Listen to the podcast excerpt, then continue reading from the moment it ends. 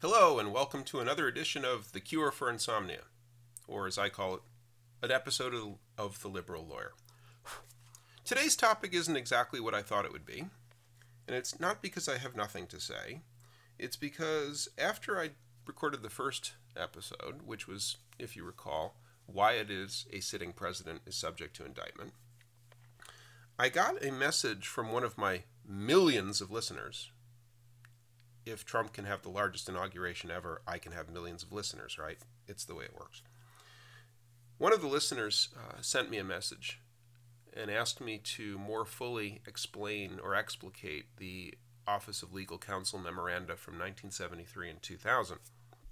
And the reason he did that is because he personally spent more than 30 years in his career trying to discern congressional intent regarding statutes that were passed by Congress. And when he listened to the episode, he liked the reasoning, but he was lacking in terms of he said, "Well, I wanted to find out more about why it is you feel that the OLC memoranda were were flawed in their reasoning." So could you explain that a little further? And I said, "Okay, why not? Let's we'll do another episode with it's sort of an offshoot of that." And uh, and this this episode is going to focus on the OLC memoranda from those two years, 73 2000, and uh, why it is that the why it is I, I feel that the reasoning is flawed. Now, the way we're going to handle this is first I will give you the reasoning point by point from 1973 memorandum, and then we will cover the 2000 memorandum. And interspersed in here uh, will be some things that will try to explain it for those non attorneys out there. Uh, but also, after I give you the explanation from the memoranda, I will interject point by point my own analysis uh, and why it is that I feel that, that the reasoning is either good or not, depending on you know, how that provision or how that uh, point ends up going. So off we go. All right. Now, let's start with the 1973 memorandum. It began by considering whether the plain language of the impeachment and judgment clause, and let me just stop here for a real quick second. Impeachment and judgment under the Constitution is fundamentally different from indictment and conviction in the criminal realm. and you're going to hear me say something like uh, impeach, in conviction following impeachment in a, in a, couple of minutes. And when I say conviction following impe- impeachment, I'm talking about the conviction in the constitutional sense, not in the criminal sense. So when I'm talking about conviction in the criminal sense, I will signify that. Anyway, so the question was whether the plain language of the impeachment and judgment clause prohibits the institution of criminal proceedings prior to the removal of an officer, an elected officer, as the result of impeachment and conviction. Now, what that essentially is saying is they examine the language in the Constitution, excuse me, and they were trying to figure out whether there was a constitutional order, a chronological order that was being established. In other words, did somebody need to be impeached and convicted and therefore removed from office first before being uh, criminally indicted? Uh, or did it not matter? And what they determined was that since there's no differentiation in the Constitution between the president and any other elected officer of the of the United States government, and because it's traditionally true, or because the language certainly doesn't prohibit it, that somebody who's not the president but still like in Congress or something could be uh, indicted before and criminally indicted before they were constitutionally impeached. Since there's no differentiation there, then there can't be a constitutional order that's established that would apply to one class of elected officer and not the other class of elected officer. In other words, there couldn't be a particular order established for a congressperson, but no particular order established for uh, the president. And so they said, well, since there's no other, uh, there's no way to parse that out. In other words, there's no way to figure out whether the whether the framers meant that the president had a special position vis-a-vis the impeachment and judgment clause. Then that couldn't possibly be a basis for deciding whether there was uh, whether the president is subject to criminal indictment, because obviously people who are not the president are subject to criminal indictment. And so they dismissed that possibility as a legal basis for for deciding whether the president is in fact subject to the criminal law while sitting in office. So onwards we go. Next, the 1973 memo considered whether the Constitution's grant of immunity to Congress under Article 1, Section 6 necessarily extends to the President. Now, by way of explanation, the immunity granted under Article 1, Section 6 is this. When a, an elected member or sitting member of Congress is speaking on the floor of either the House or the Senate, then that person enjoys absolute immunity for anything that they might say. Not necessarily anything that they might do, but that's another story, but anything they might say. And the question explored by the oh let, let me let me backtrack for just a second. What I mean by that is if you're mem- an elected member of Congress and you're standing on the floor of either the House or the Senate and you say something defamatory about a third party, well, you can't be held liable for defamation in that regard. That's in the civil realm. Similar, similarly, if you were to say something that otherwise would be a crime, and you're an elected member standing on the floor of the House or the Senate, you also can't be held liable criminally for anything you might say. Now, if you were to literally to commit like a physical crime, it's kind of an open question, but that's not what we're talking about. We're talking about the speech and debates clause. Now, the question explored by the Office of Legal Counsel regarding the speech and debates clause was the following. All right. Was the grant of immunity under Article 1, Section 6 a withdrawal, a withdrawal of certain, of, of complete immunity that's given under the Constitution? In other words, is the default setting under the Constitution that elected officials have absolute immunity and you only get to remove some of that immunity if the Constitution says so? Or is the default setting no immunity whatsoever, but that you are given a certain amount of immunity by dint of the Constitution? And in something that I find incredible, the OLC decided that there simply wasn't enough historical evidence to make a determination on that. And I find that amazing. And the reason I find that amazing is because the Constitution itself and the framers pointed out that the the government it's, is established with limited powers. In other words, the default setting is that our government in this country actually doesn't have any powers, except for the powers that are granted by the Constitution. And so, if the framers set that up as the default setting for the entire government, it does not stand to reason that members of the government would somehow have a different default setting from the whole government itself. So you cannot have a situation, at least I think, where the government starts with no power and is granted powers by the Constitution, but somehow an elected official starts with unlimited power and power is only taken away by the Constitution. That is completely incongruous. By the way, the drafters of the Office of Legal Counsel memorandum from 1973 actually admitted right in the memo that if you started from a position of elected officials having absolute immunity, that's analogous to the king.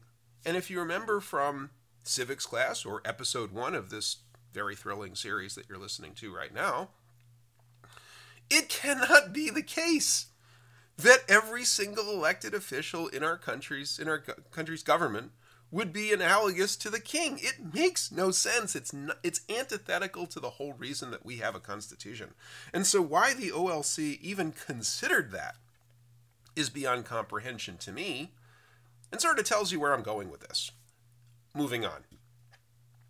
Next, the 1973 memo evaluated whether the president's special position, and I put that in air quotes, as chief executive of the Department of Justice would impose too great a conflict such that the president could not simultaneously pr- be prosecutor and defendant.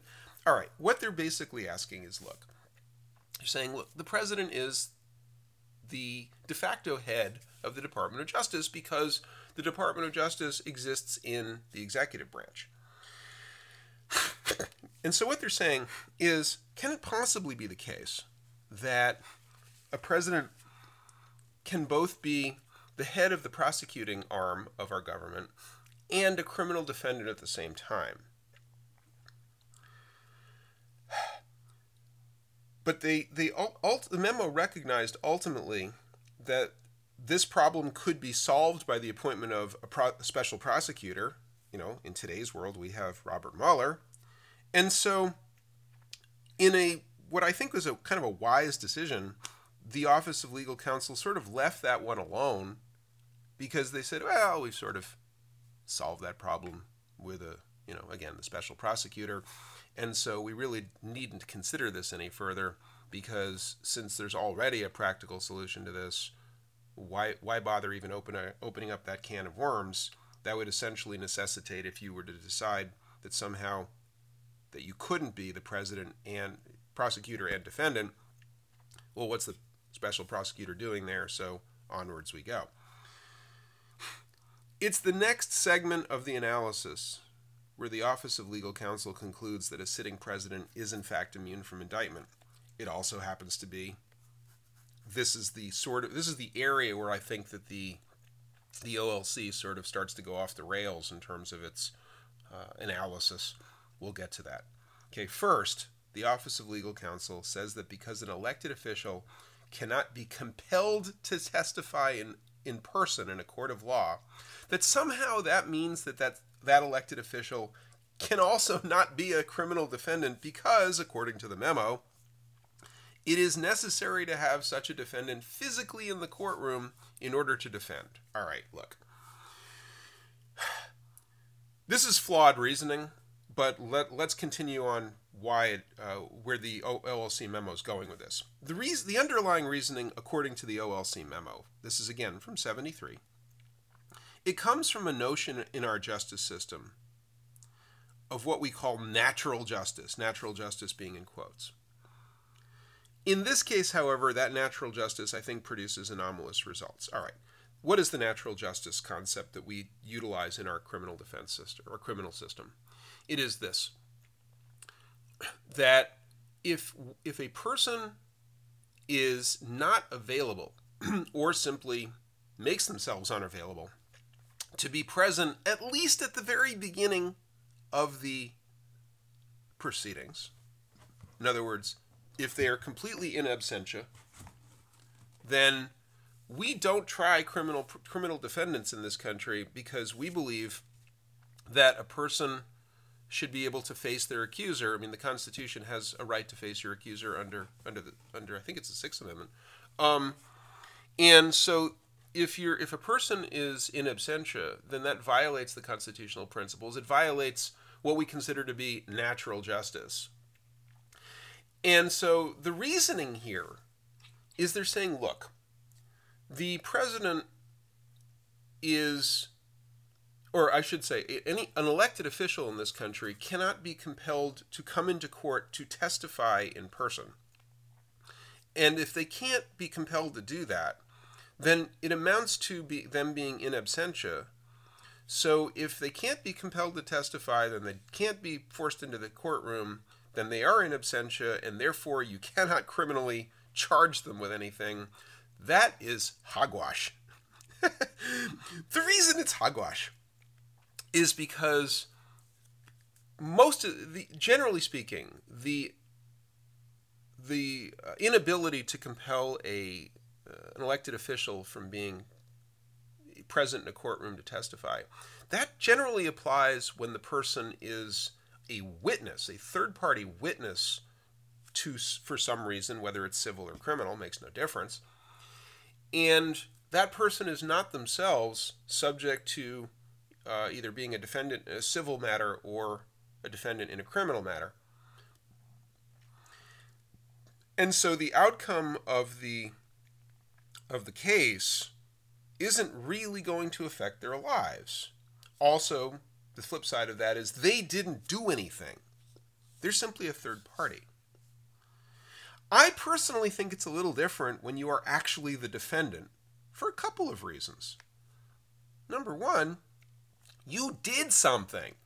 You did something to hurt someone. Now, in the civil realm, it might be breach of contract or defamation or something. In the criminal realm, you might have shot someone on Fifth Avenue. Who knows?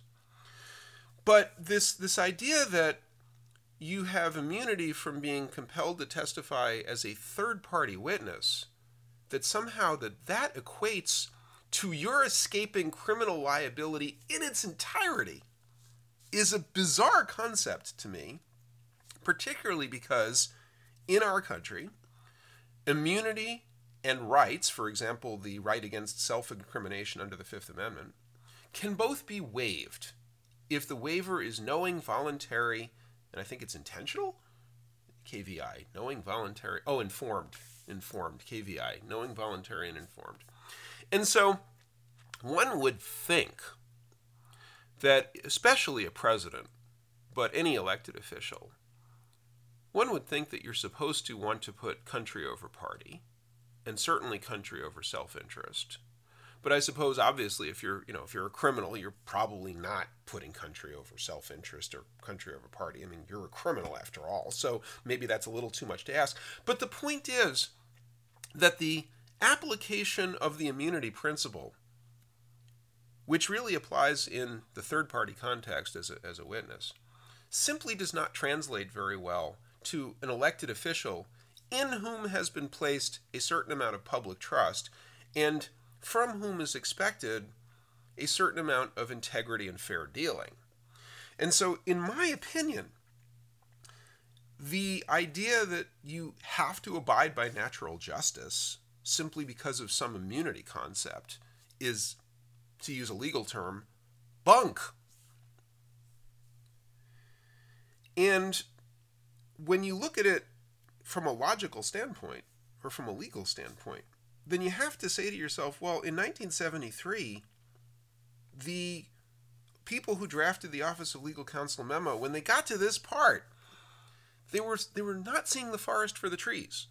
They were saying to themselves, well, from a strict legal sense, if you can't put somebody in a courtroom, well, then you can't try them criminally. No, that's not true at all especially not with an elected official, especially not with all the things that I just said about public trust and integrity and putting country over party, country over self, that sort of thing.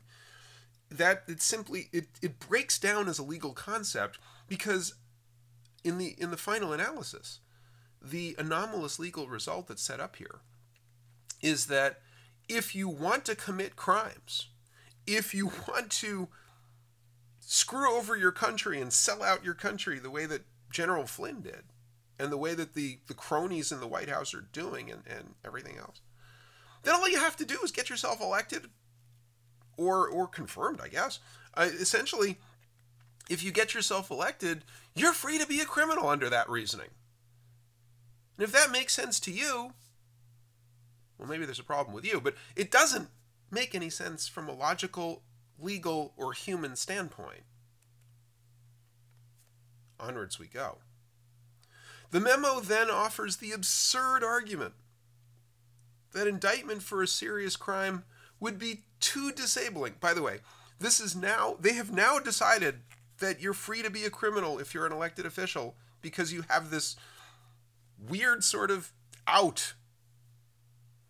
And they're going now they're going on to actually justify this position somehow by bringing in what I think are totally not totally nonsensical arguments. So, they're now saying that indictment for a serious crime would be too disabling for a president because it would interfere with the president's ability to carry out the duties of the office. Are you kidding me? The person's a criminal. And we're basically giving them a free pass to continue to carry out the duties of the office. They are defrauding the United States and we're giving them a pass? Are you kidding? However, the OLC then blows up its own argument by also saying in the memo that if the crime were minor in nature, the resulting distraction to the president would not be so great as to constitute a constitutional impediment to the functioning of the office. This reminds me of the old story, and I forget who it was, probably W.C. Fields, or maybe it was Winston Churchill, I don't remember, but said to a woman, would you sleep with me for a million dollars? Well, no. Would you? I mean, uh, would you sleep with me for five dollars? No. Would you sleep with me for a million dollars? Well, yeah. Now we're just negotiating on price, right? I mean, the the point is that if the if the president can be and can be indicted for a minor crime because the amount of time that's going to be taken away from their busy schedule is only minor, but can't be indicted for a major crime because it would take too much time away from their busy schedule, that is stupid reasoning. It is in, inane. It is st- stupid. I mean, I, I don't know how else to say that, really. But as icing on this cake, the OLC then spread an extra layer of hogwash by saying that, oh, be still my beating heart, wounding the president could be too damaging to the constitutional structure. No, it wouldn't. The whole reason we have a constitutional structure with a line of succession is literally to fill in the vacuum that is created when we have a president who is too criminally corrupt or even morally or ethically bankrupt to continue on in the office. It's why the vice president would take over or in the in the absence of the vice president why the speaker of the house would take over. The point is the constitution is set up to be a very resilient sort of framework and we have a government that'll per- function perfectly fine without somebody at the top. But the OLC, in its zeal to protect this president, in again 1973, remember who the president was? It was Nixon. Wasn't you know this one? Sets up this this bizarre sort of mental gymnastics way of dealing with the Constitution, and comes to the conclusion that somehow you need a president in order for the government to function. No, you don't. We know this from history. In fact, if I recall correctly, back in 2000, I'm old enough to remember that, when we didn't have a president elect for three and a half weeks, and then the corrupt Supreme Court simply installed George W. Bush, but that's another story. Nobody seemed to get too upset about the fact that we didn't actually have a president elect. We still had a president, of course. I mean, Bill Clinton was still in his lame duck kind of area uh, following the election, but we it doesn't really break down the government to have an incapacitated president. Um, it's just not true. And as the final as the final pièce de resistance to this absolutely stupid argument. The Office of Legal Counsel in 1973 said, you know what? We also can't allow a president to be criminally indicted because we don't want a jury of 12 people to overturn a national election. Are you. Ah! A jury of 12 people would not be overturning the election. That absolutely ignores that long before a jury of 12 gets the case, that the FBI has to do an investigation. The Department of Justice actually has to evaluate the evidence. The Attorney General, because it probably would be the Attorney General, actually has to decide that an indictment is appropriate. Then indict, an indictment needs to be filed, the person needs to be arraigned, discovery needs to be gone through, all sorts of hoops need to be jumped through before a jury ever gets this case. But no, the morons who drafted this at the OLC they simply jumped right to the end and they're like, well, of course the jury would get it. No, you fucking morons. Jury's not going to get it immediately, and so a, a jury of 12 people aren't simply going to get to overturn the election. There's a lot of procedure that goes through this. And somehow the OLC just sort of skipped all that. You can tell that I'm not a real fan of how the OLC kind of reasons things through and does things. I think they're a bunch of idiots. Onwards we go. The memo continues by recounting the argument made by the Solicitor General in 1973. regarding the constitutional textual differences between the office of the president and all the other officers of the government. Now, as I read the memo, that argument rested on the idea that, the, that greater weight is to be given to the fact that before assuming the responsibilities of the presidency, a replacement must be duly sworn in. Well, duh. Every elected officer has to be sworn in, as far as I can tell. But to the Solicitor General, this distinction meant that the incapacitation of a president necessarily impaired the office in a way that was not true of any other office within the, within the government. Are you kidding? Personally, this places too much importance on a formality.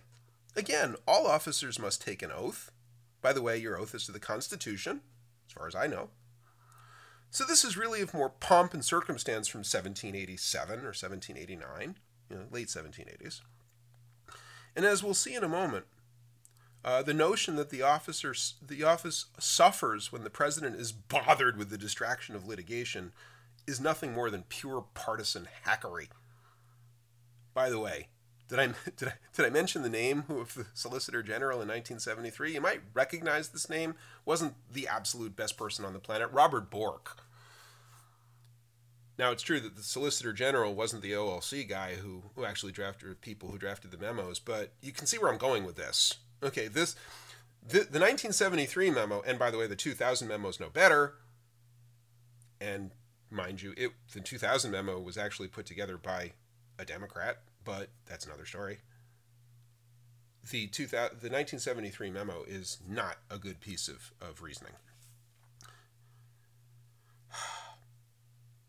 Now, the memo from the year 2000 really does not oppose the 1973 memo's bases for concluding that a president can't be, or sitting president can't be indicted. It, it, it just basically kind of passes on the flawed reasoning. And after the, after recounting the earlier memo, um, what the memo of 2000 does is it, it goes it, it continues on with a recap of three cases that it considered relevant that had, that had been decided since the 1973 uh, memo was drafted. And it gives a um, gives sort of a breakdown, if you will, an, excuse me, an analysis of why it is that those three cases that had been decided since 1973 fell right in line with the 1973 memo, and therefore all is good and a sitting president can't be indicted.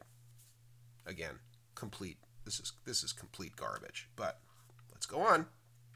The three cases that it considered were U.S. v. Nixon, Nixon v. Fitzgerald, and Clinton versus Jones. For all those of you old enough to remember what happened there. Um, it's interesting to note, by the way, that while Clinton Clinton versus Jones was decided nearly a decade before uh, our current Chief Justice John Roberts was elevated to the to the Supreme Court as Chief Justice, I think in 06 by George w, George W. Bush, that the the case of Clinton versus Jones essentially blows out of the water one of John Roberts's recent defenses of the Supreme Court when he'd said that essentially justices or judges don't have red jerseys and blue jerseys when they go to work in the morning. Yeah, they do. And and Clinton v. Jones absolutely laid that bare. We'll get to that. But the three cases that were decided again, uh, Nixon, U.S. v. Nixon, Nixon v. Fitzgerald, and Clinton v. Jones. Um, they were talking about separation of powers grounds, why it is a, a sitting president is immune from criminal indictment. What see when when we got into the civil realm, the courts had to do sort of some gymnastics here. And what they what they figured what they had to do was they just say to themselves, well, if if a president is immune from being criminally indicted, would they still be immune from being civilly uh, civilly sued on the same grounds? And they sort of kind of split it up so that no, they said, well, on civil, when you're talking about the civil realm, it's a completely different matter. It's, you know, they they they made they made certain decisions, and we'll get to those in just a second or just a minute. And so they sort of split the baby, and they said, well, you know, we're gonna we're gonna treat these differently. Personally, I think that was hogwash also. But the doctor, doc, they, they, they did this on separation of powers grounds by saying, look, the it is not up to the courts to infringe or to diminish the presidential office in any way by simply uh, trampling all over what is the province of the president, uh, and and that would be in the criminal area but somehow they didn't see a huge problem with it in the civil area. I actually see a problem with it either way if you're going to look at it that way, but I'm also of the opinion, legally speaking, that you can indict a sitting president. So, in my view, if the if you can indict a sitting president criminally, of course a sitting president would be liable for a civil matter. But the, the Supreme the Supreme Court, the federal courts decided somehow that, that there was a difference. Um, But here's where the here's where the court's reasoning starts to break down. Nixon v. Fitzgerald and U.S. v. Nixon weren't really as relevant, although it's interesting to note that the Supreme Court for quite a while now has been in the red jersey hands, and this is where John Roberts John Roberts' argument starts to get blown out of the water. And I think it's no accident that uh, when it came to a former Republican president, that somehow the Supreme Court was willing to give all, they were basically willing to bend over backwards or forwards and not use KY if you want to go that route. Um, and they were basically willing to say, well, Republican presidents get complete dispensation because, after all, we do wear red jerseys on a, on a conservative Supreme Court. And yes, they do, Mr. Roberts, Mr. Chief Justice. You are dead wrong. But when it came to a Democrat president, Mr. Clinton, uh, somehow all of a sudden all their their their their brains got scrambled and their legal reasoning went out the door and they were like oh of course this is this is good this is this is okay because they said somehow that that even a significant burden when it came to Clinton v. Jones even a significant burden of time on the part of member a Democrat president certainly not a Republican president jerk offs um, a significant burden of time when it came to a Democrat president was okay because sex? I'm not actually sure. I mean, to me, if you can't burden a president by taking up too much time in the criminal realm, how is the time that they have to spend defending a civil case worth any less? It's still time away from the from the presidency, right? At least as far as I can tell. But in the case of a Democrat president, a Rehnquist led court decided that, well, somehow the time is the time isn't really the time anymore. It's it's either it either doesn't exist or it's worth a lot less. And so we're going to let this we're to let this happen. To me that's abject hypocrisy. It's also legally wrong. If you're if you are again, it's legally wrong if you are assuming that there is a difference between criminal and civil matters.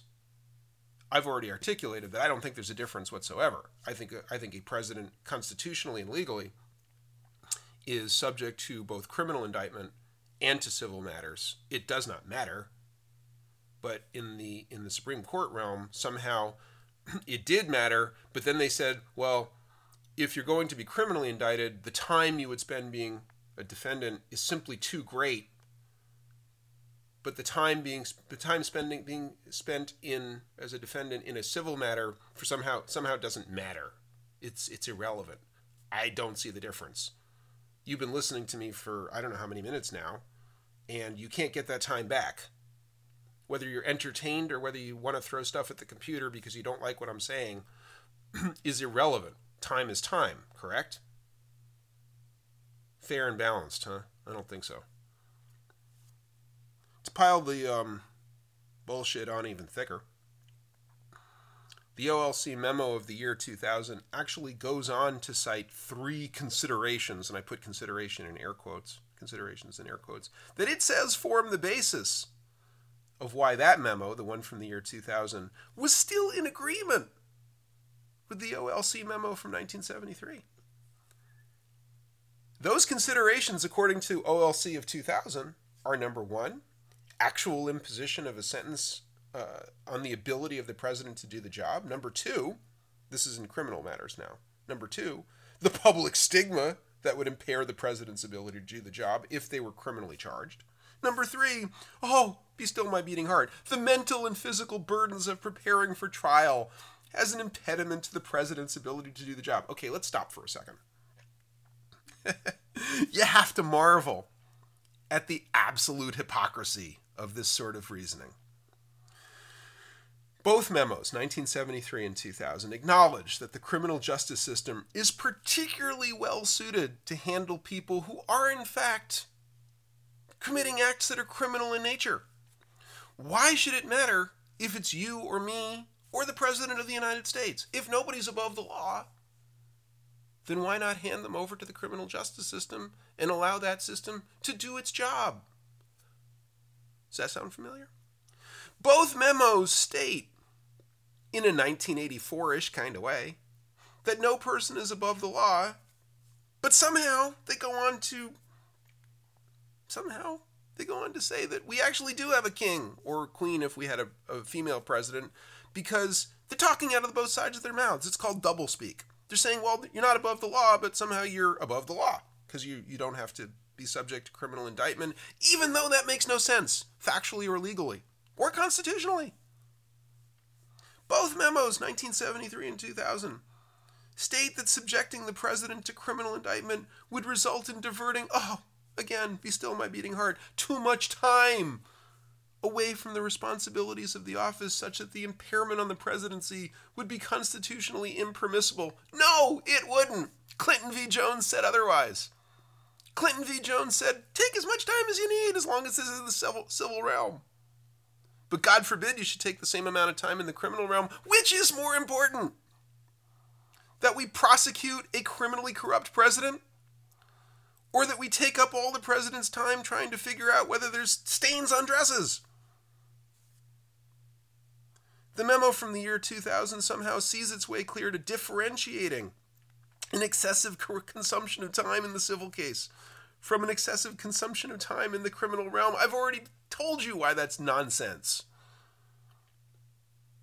And yet, while both memos state, once again in a kind of 1984 sort of way, that everybody's equal under the law. But neither memo, neither memo, addresses the fact that indictment under the criminal law is designed precisely to stop people in the president's office to continuing to continue doing the criminal things that make them unfit for the job and quite frankly inimical to the operation of the United States of America. This is bullshit. it's bizarre. Am I missing something? I don't think you can abs- I don't think you can square.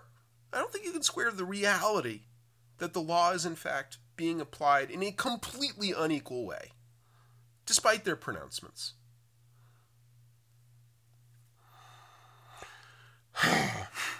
Both memos, 1973 and 2000, seem to operate, and I've said this earlier in this conversation, seem to operate under the absolutely flawed premise that if a president were taken out of the Oval Office for reason by reasons of being criminally indicted or whatever, that the entire country would somehow come crashing down around us. No, it wouldn't. We know this. Historically, we know this. Anyway, the remainder of the year 2000, the memo from the year 2000, uses contrived and what I think are tortured foundational questions to find support in the case law for an idea that undue interference with the ability of a president to do a jo- to do the job translates to constitutional immunity from the indictment. No, it doesn't. And the memo in in doing that, in in extending the tortured analysis, it ignores three very basic glaring errors with its own analysis.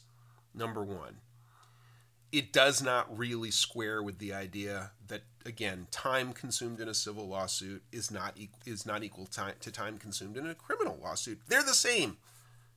The time spent is exactly the same. Number two, it, it ignores that it doesn't square with the oft repeated refrain that no person is above the law. Once again, of course, it's applying the law unequally. It's saying that if you're the president, you get special dispensation, and if you're the rest of us, including you know everybody up to the vice president, you don't get special dispensation. That that is, if we had a system that was not designed to fill in a power vacuum, then I might kind of be able to see my way clear to that. But the Constitution is specifically designed to ensure a functioning government under virtually all circumstances. So that argument fails spectacularly.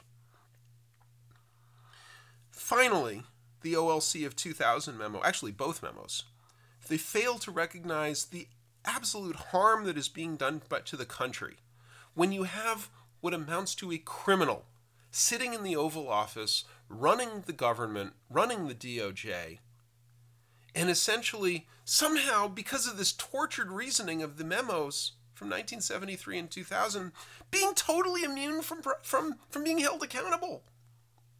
Despite the fact that they should be. I mean, legally, constitutionally, and, re, and, and, practica- and practically. They are to be held accountable, and yet the tortured reasoning from both of these memos indicates that as long as you get yourself elected, you can go off and be as much a criminal as you like. And if you know the Constitution and you know the law, you can basically avoid prosecution. That's not the way it's supposed to work. And the OLC memos completely ignore that. And this is why I said in episode one that the OLC memoranda from 1973 to, and 2000 absolutely got it ass backwards.